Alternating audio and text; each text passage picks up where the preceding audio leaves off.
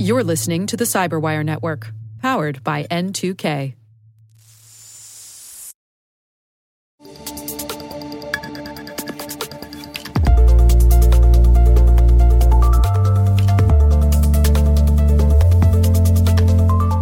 everyone, welcome to CyberWire X, a series of specials where we highlight important security topics affecting security professionals worldwide. I'm Rick Howard, the Chief Security Officer, Chief Analyst, and Senior Fellow at the CyberWire, and in today's episode, we are talking about bot mitigation by undermining the attacker's R O I. A program note, each CyberWire X special features two segments. In the first part, we'll hear from an industry expert on the topic at hand, and in the second part, we'll hear from our show's sponsor for their point of view. And since I brought it up, here's a word from today's sponsor, Kasada.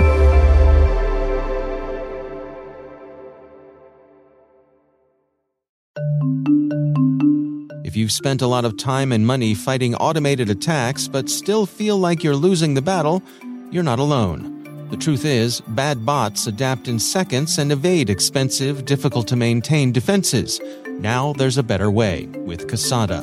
Kasada has flipped the script on bots, ending the game of whack-a-mole. Kasada's elegantly simple yet superiorly effective approach puts the burden where it belongs, on the attackers, not your business. Stopping bad bots for good. Kasada takes just thirty minutes to deploy and shuts down malicious automation in real time with no manual setup, no annoying CAPTCHAs, and no complex rules to manage. Kasada stops the bot attacks others can't. Start today with a free instant test at kasada.io slash cyberwire. That's K-A-S-A-D-A dot I-O slash cyberwire. And we thank Kasada for sponsoring our show.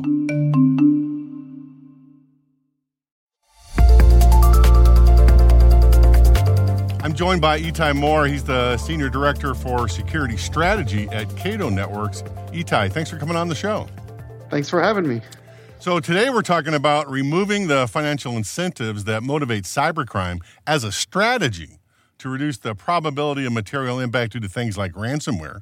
And just to put some context around that idea, the threat intelligence team at Palo Alto Networks, Unit forty-two, they published research in June of twenty twenty-two saying that the average ransomware payment is just short of one million dollars. That's million with an M, all right? And that's a lot of dough. So if we're going to try to remove the financial incentives to cyber criminals, that seems like a pretty tall order. So when you hear that as a potential strategy, in other words, that's what we're trying to do, what comes to mind in terms of tactics or the how you would go about it? When you think about this problem, Etay, what are you thinking about there?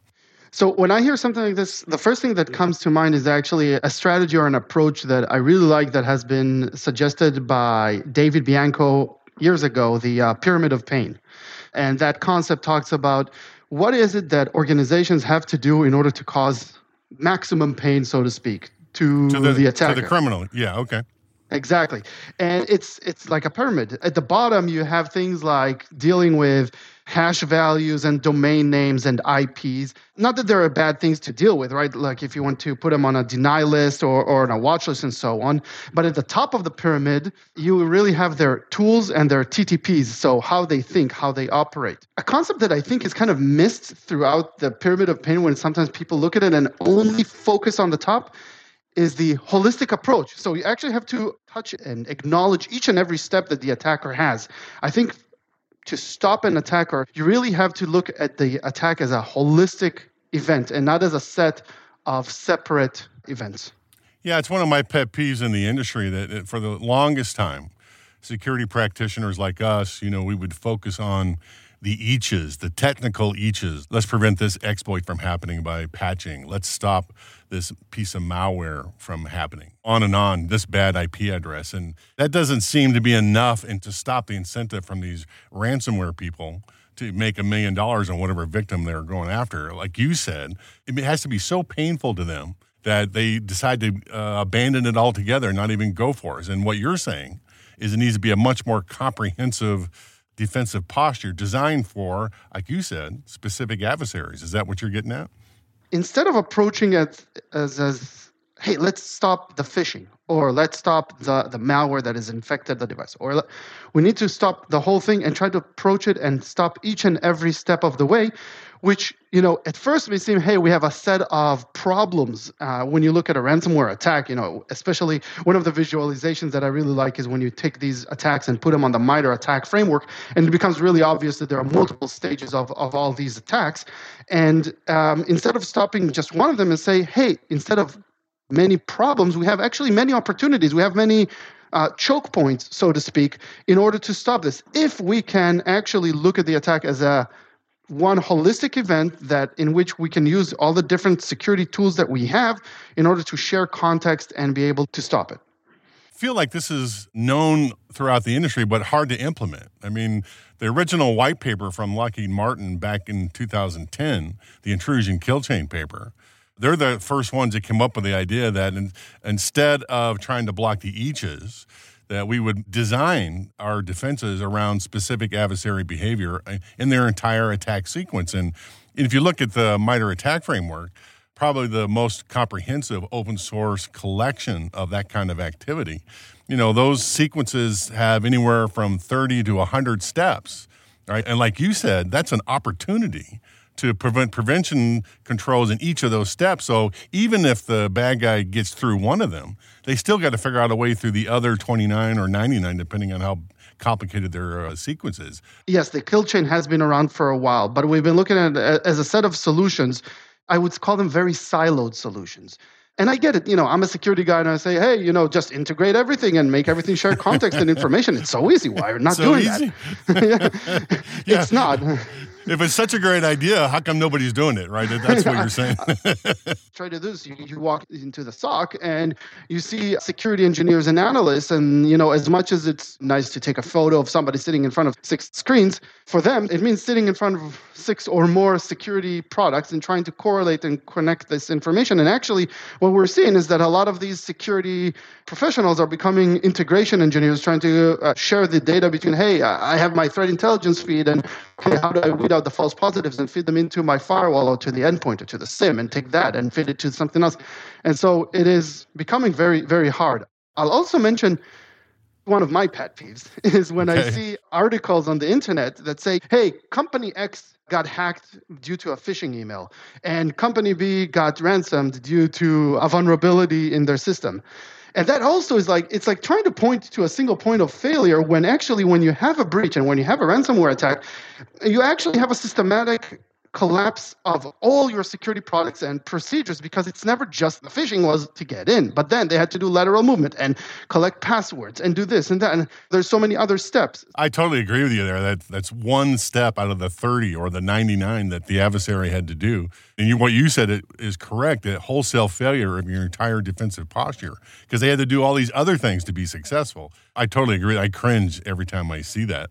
And when there's one million dollars at the end of the uh, of the day, of course they're going to take the extra steps and, and, and, and do these things. Well, let's go back to what you said before about the complexity. This is two thousand twenty-two.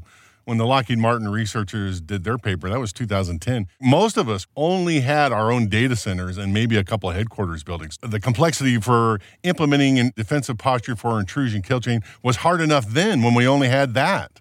But today, we're scattered all across all kinds of data islands, multiple cloud providers, SaaS applications. Now people are mobile everywhere. So the complexity of this entire thing has been really difficult. So as a security practitioner, what's your advice to uh, C I S Os and C I Os out there to how they think about this?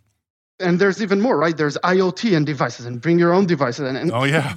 Cloud applications. Right. Let's not forget those, yeah. So, yeah, it is it, indeed extremely complex. I was asked uh, a while back, what was the number one threat uh, today to companies? And I said that the number one threat is actually not any of the threat groups that everybody discusses. The number one threat is the complexity of the solutions that we currently have in place. And I'm not trying to be a smartass about it. I really believe in it. Having an average of thirty, I think, to five, to fifty in large organizations, security solutions is, is not easy to manage. That's one element. The other element is, going back to what you said, is we also want to make sure that with security, we have the policy following the user and not us trying to constantly chase him and, and trying to see if we can apply the same security requirements and policies from, you know, whatever it is, if it's a user, if it's a cloud application, if it's a, if it's in your data center, if it's somebody working in the office. It's, it has to be some form of consolidation or actually convergence of all these different elements that would allow you to have a central location to create a policy that will follow the user, to look into every network flow and every element of and any connection to your network, regardless of what it is, and apply those, uh, uh, apply context. That's extremely important. We're talking about, actually, if I have to break it down, I'd say there are four stages here. First of all, be able to collect everything, all the network connections that are out there, whatever it is, wherever it's coming from. Then add context to it. You know, which user was it, from which network, what were they trying to do? Apply the policies that you want to that specific connection, and then, of course, enforce it using the different security capabilities that you have in place. So if we have any hope of putting prevention controls or even just detection controls for all the known adversary groups in the MITRE ATT&CK framework, and last time I looked, there was about one hundred fifty different campaigns that those guys keep track of. And that's not a lot, by the way. It seems like when you read the headlines that there's millions of these hacker groups out there. It's not. It's just a small number. And we know ninety percent of what they do in cyberspace. So it should be an easy thing to put those prevention controls or deploy those prevention controls in the security stack that you're running in your organization. But all this complexity we're talking about is what's causing the problem. And what I think you are outlining is that it's a shift in the security practitioner thinking. Say early two thousands, when we all sought out best of breed tools. We needed the best anti-malware solution. We needed the best firewall. We needed the best intrusion detection system. And so we would go out and buy all these eaches. And like you said, in, uh, even small organizations have fifteen security tools in their security stack. And Fortune five hundred companies, I've seen some with well over three hundred security tools because they have the money to do that. But managing all that complexity has been difficult.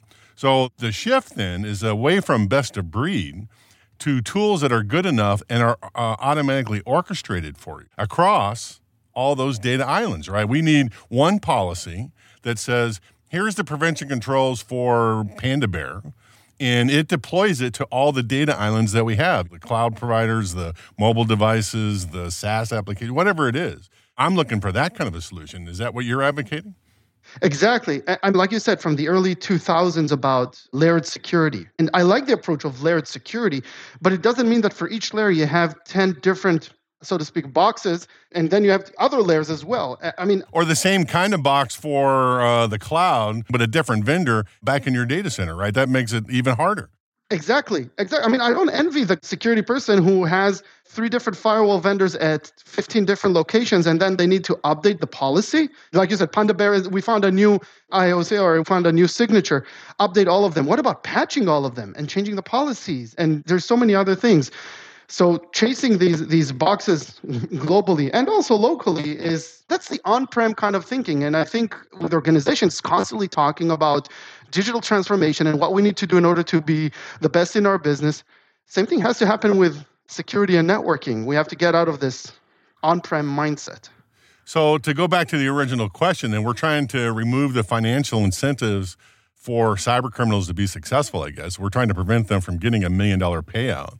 That means we have to completely simplify our approach to deploying prevention controls for known adversaries, especially ransomware groups. That's kind of where we're falling down here, right? Deploying and managing and, yeah, the, the whole life cycle of a security product. Now, not, not you or I are naive to think that criminals are going to start, you know, selling ice cream tomorrow because we put some uh, some new signatures in place or put in some new products. Of course they're going to... Uh, uh, sure they will. um, I like pistachio. Uh, but um, it is something that we have to start implementing, and especially in terms of the ease of management and the ability also to, like I said, going back to my initial point of having full visibility to everything. And trust me, it hurts me as a security guy to give the I T guys the kudos of it starts with the network. It starts with being able to to see everything, because we've seen this several times, and in ransomware attacks as well. If one path was blocked and, oh, wait, that company has a user who is working from home who brought in his own device, that's my way in. So we, we have to have full visibility to everything. So it starts with seeing everything on the network and then applying, like you said, not necessarily just best of it, but something that we can manage, something that will provide us the context, something that will give us a holistic view and actually turn all these small elements that we've been looking for at so far to actually multiple opportunities to, to stop the attack. Well, it's all good stuff, Etay, but we're going to have to leave it there. Uh, that's Etay Maor. He's the Senior Director for Security Strategy at Cato Networks. Etay, this is a fantastic conversation. Thanks for coming on the show.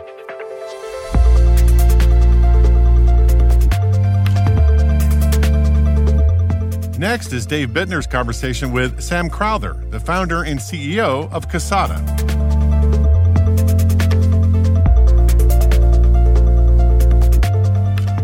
So today we're talking about uh, a red teamer's perspective to demotivating attackers. Um, I'd love to, to dig in and, and just start with some high-level stuff here. C- can we st- sort of establish a, a, a ground-level uh, baseline truth here? I mean, what are the things that motivate cyber criminals?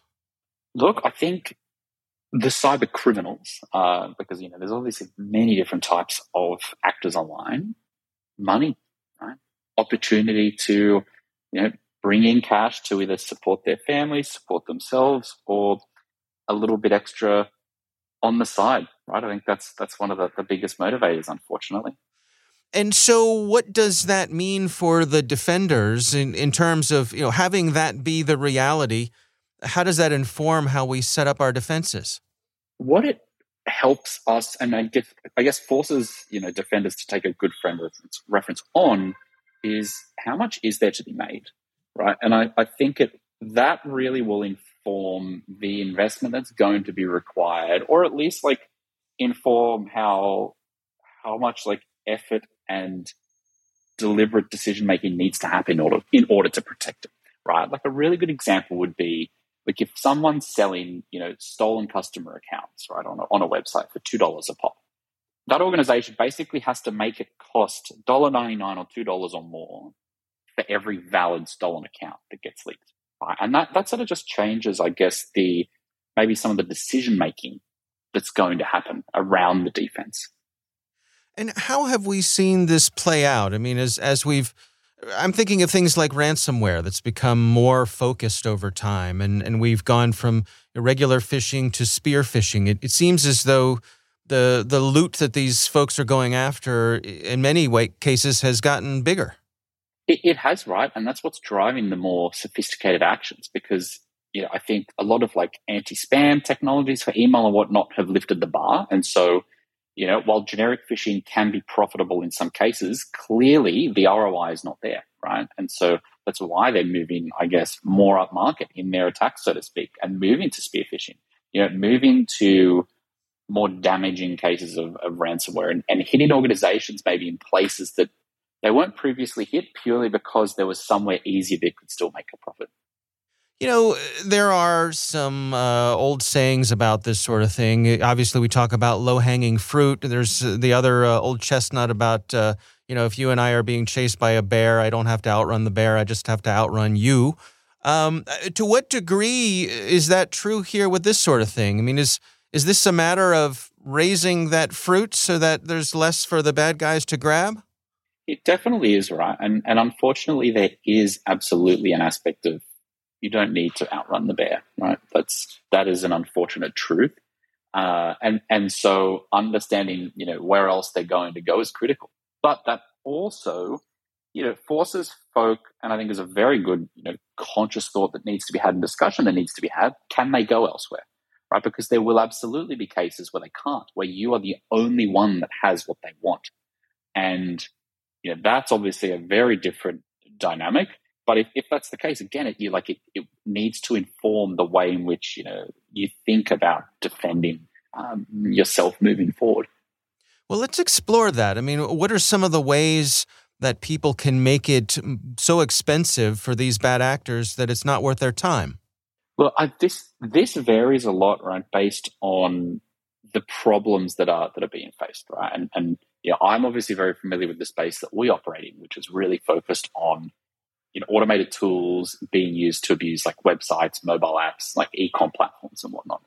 It's a really good way to increase cost you know, across the board, especially in the area that we operate in, is actually increase the skill that's required to take out an attack, right? Because it inherently narrows down the number of people that are going to be able to come after you, which means that, you know, internal security folk can, you know, dedicate their resources to the ones who are going to cause the damage, which sort of creates a nice little cycle of, it makes it more expensive for those more sophisticated folk because there's more resources focused on them. And I suppose for your staff, it means they're not, you know, chasing around, they're not swatting at flies. Exactly, right? That's that's the, you know, the less flies there are to swat at and the more, you know, actual big juicy targets there are to focus on, the better it is for us as the defenders. Can you take us through how this works? I mean, what what are some of the specific things that organizations like yours puts in place to to slow these folks down? There's two real components to the way we think about this. One is skill, right? Because that's that's a great way to waste someone's time if they need to learn totally new things. They're likely to go elsewhere. And the other is actually compute cost, right? You know, in, in a day and age where you can you spin up a server for, you know, fifteen cents an hour and, and launch some pretty devastating attacks, right? If we can actually make it cost more at the compute layer, right, that is a great way to disincentivize, you know, any sort of malicious behavior at scale, right? Mm. It, it really undermines that, you know, truly the R O I equation that they do. It's going to cost me X dollars to gener- you know, to crack N accounts, and I can sell them for Y dollars, right? And if that equation does not make sense, they just will not do it. Well, help me understand how that works. How do I increase their cost? Yeah, so what we've done specifically, and, and this is actually, this was attempted um, in I think the early mid nineties for email, is we basically designed this concept of an asymmetric proof of work, right? So um, think of it as a math problem that's far more difficult to solve than it is for us to verify. And so what that lets, lets us do is have a strong asymmetry in the amount of compute required um, in order to even attempt to launch attacks than it does to, for us to defend them. And so, like, thinking like that is, okay, how can you asymmetrically increase the cost at the compute layer? Like, proof of works are a very good way to do that.